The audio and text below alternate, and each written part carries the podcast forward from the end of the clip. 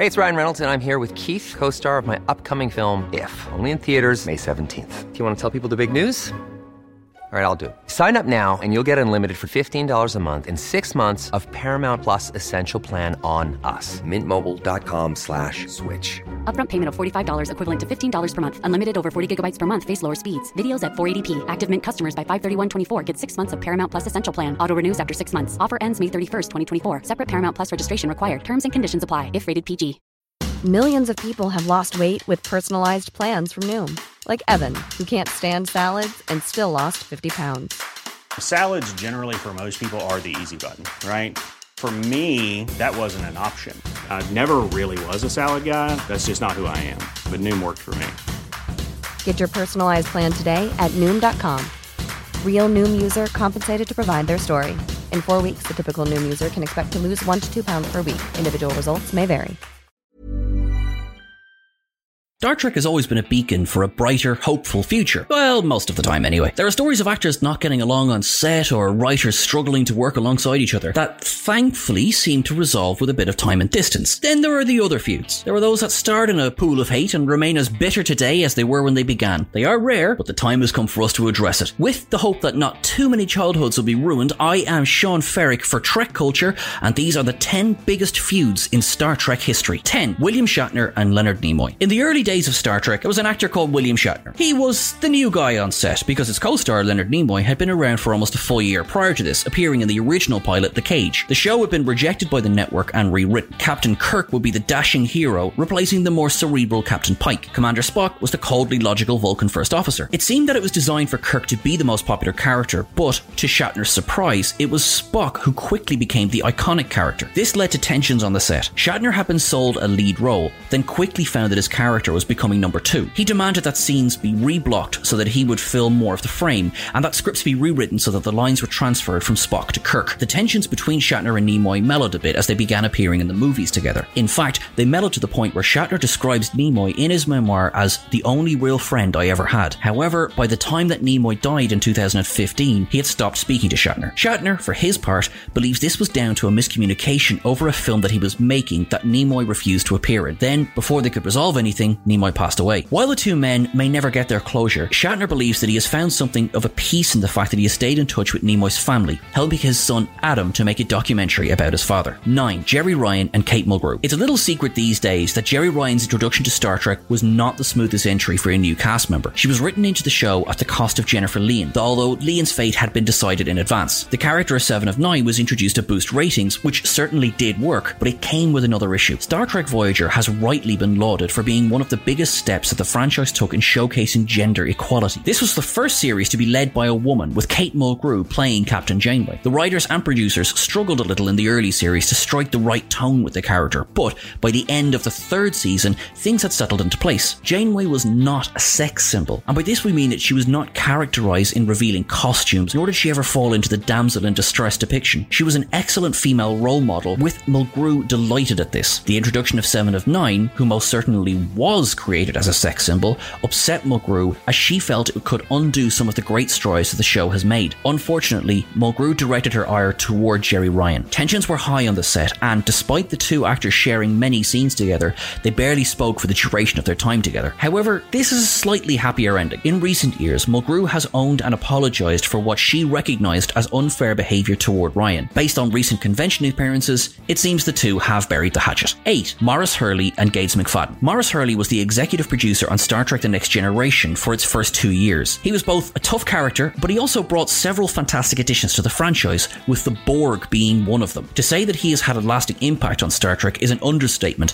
and so it is a bit of a shame for him to be included on this list. The issue between Hurley and Gates McFadden stemmed, from her point of view, from the way that her relationship with Wesley was being written. In the first season, Dr. Crusher was written as a strong, proud, capable, and sexual woman. However, whenever Wesley needed any sort of advice or guidance, he was usually to be found speaking to one of the male characters. McFadden and Hurley began to argue about this quite a bit, but this led to McFadden being fired at the end of the first season. This was a shock to the rest of the cast, as they were all still coming to terms with the departure of Denise Crosby. McFadden reflected in later years that despite some strong character traits there were on the show of some of the female cast, there was little actual display of strong feminine roles until much later in the show. Hurley departed at the end of the second season, leading to McFadden's immediate return and a general upswing in the quality of writing. 7. Leonard Nimoy and Paramount Pictures. When Paramount Pictures began ramping up to get Star Trek the Motion Picture made, there was a particularly large snag in the plan. They were being sued by Leonard Nimoy over their use of his likeness in merchandising and advertisements without his consent. The case had dragged on for a couple of years and initially showed no sign of stopping. Coupled with this issue was that Nimoy was no fan of Roddenberry's, who was deeply involved with the film as well. It fell on producer Jeffrey Katzenberg to smooth things out. He flew to New York, where Nimoy was appearing in a production of Equus. After the show, he begged Nimoy to be in the film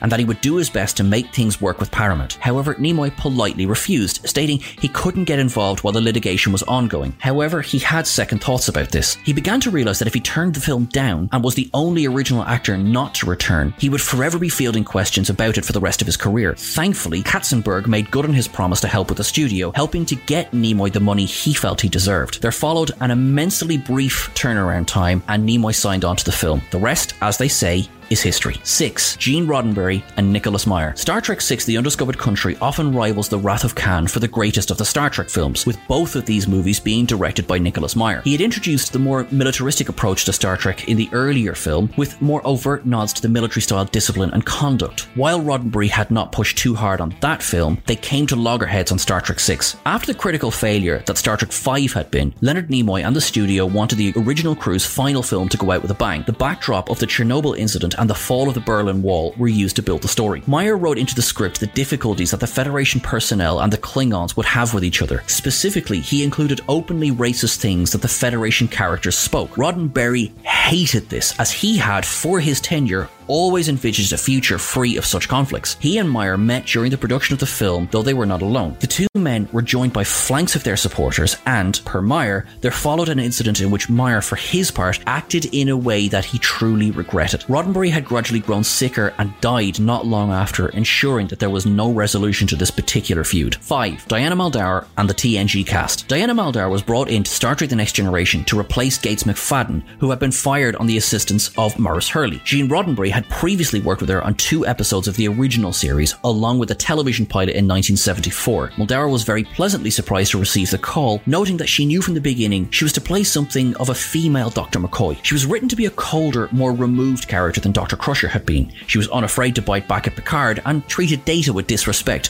assuming him to be nothing more than a computer terminal. Unfortunately, this led to the fans just not taking to the character. Behind the scenes, there were more issues. Muldaur said that she believed the cast were not welcoming and there were people simply out for themselves. This seems to be at odds with the way the rest of the cast remember their time on the show, so it's very possible there was simply a clash of personalities. It all resulted in her contract not being renewed for another season, though this then opened the door for Gates McFadden to return. 4. Leonard Maizlish and everyone. Leonard Maizlish was Gene Roddenberry's lawyer, and to say that he was not well liked by almost everyone who cared to comment would be underselling it to the extreme. He has been called both evil and a scumbag for the way that he acted during the first two years of Star Trek The Next Generation, with plenty of examples as to why. David Gerrold was been the longest serving public critic of Maizlish's. He recounted many stories of how Maizlish would edit and redact scripts, violating the Writers Guild of America laws, often done in the dead of night. Maizlish, Gerrold claims, would sneak into offices and rifle through papers while making his notes. Robert Justman corroborated some of these claims, also speaking about a casting session in which Maizlish was present, asleep and snoring loudly, leading to the only true fight that Justman and Roddenberry had. Rick Berman spoke about being handed a script covered in notes that Maizlish claimed had been Roddenberry's,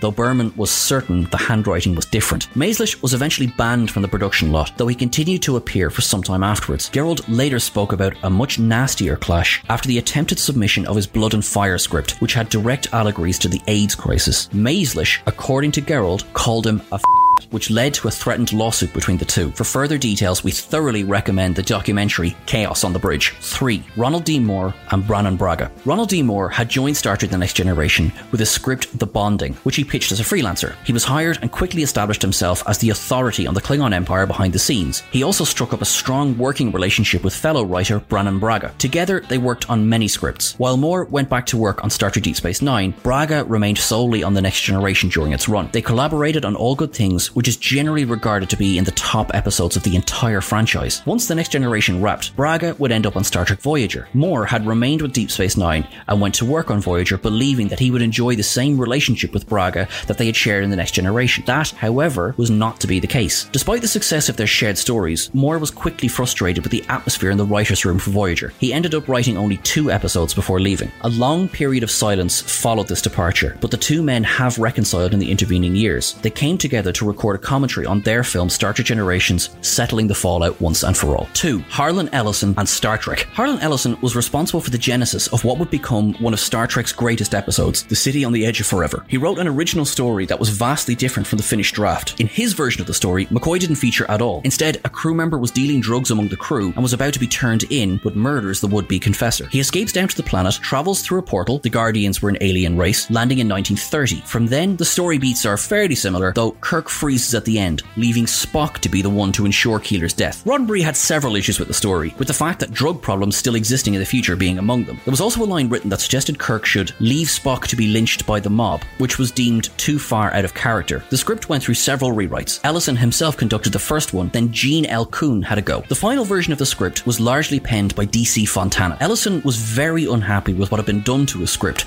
though he didn't blame Fontana at all. He laid the blame strictly at Roddenberry's feet, then attempted to use Cordwainer Bird as the pseudonym under which the episode should be published. Roddenberry was faced with an issue. Ellison had used this name before and always on scripts and shows that had, in his opinion, treated the writers badly. He pushed back, fearing Star Trek would become a pariah for science fiction writers. Ellison claimed that Roddenberry threatened him, but whatever the final truth, Roddenberry won out, and Ellison is credited by name for the episode. 1. William Shatner and George Takei. Come on, you knew this one was coming. In what must be one of the most famous feuds that has ever occurred within the Star Trek circles, the long running feud between George Takei and William Shatner is both as fascinating as it is infamous. From Shatner's point of view, the feud seems to be more than one sided. There's been many claims through the years as to what started the falling out. It seems to be a consistent fact that Shatner had been difficult to work with on the set of Star Trek. While Shatner maintains that he never saw much of Takei, Takei spoke of Shatner trying to rewrite and reblock scenes to get more screen time. After the end of the show, the feud continued into the films and later life, with Shatner not attending Takei's wedding to husband Brad Altman. Their stories differ. Shatner says he wasn't invited. Takei says he simply didn't show up. Takei spoke in 2020 about Shatner's rage over other characters on the show being more popular than Captain Kirk,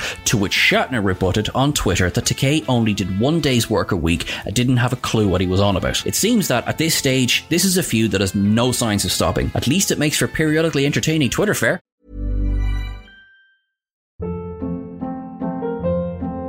Hold up. What was that? Boring. No flavor. That was as bad as those leftovers you ate all week. Keke Palmer here, and it's time to say hello to something fresh and guilt-free. Hello Fresh. Jazz up dinner with pecan-crusted chicken or garlic butter shrimp scampi. Now that's music to my mouth. Hello Fresh. Let's get this dinner party started. Discover all the delicious possibilities at hellofresh.com.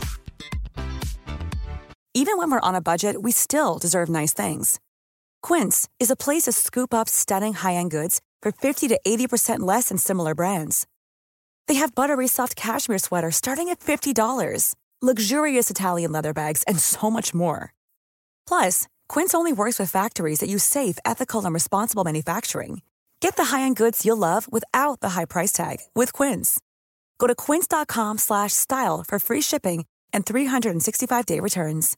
Imagine the softest sheets you've ever felt. Now imagine them getting even softer over time. That's what you'll feel with Boll and Branch's organic cotton sheets. In a recent customer survey, 96% replied that Bowl and Branch sheets get softer with every wash. Start getting your best night's sleep in these sheets that get softer and softer for years to come. Try their sheets with a 30-night guarantee. Plus, get 15% off your first order at bollandbranch.com. Code BUTTERY. Exclusions apply. See site for details.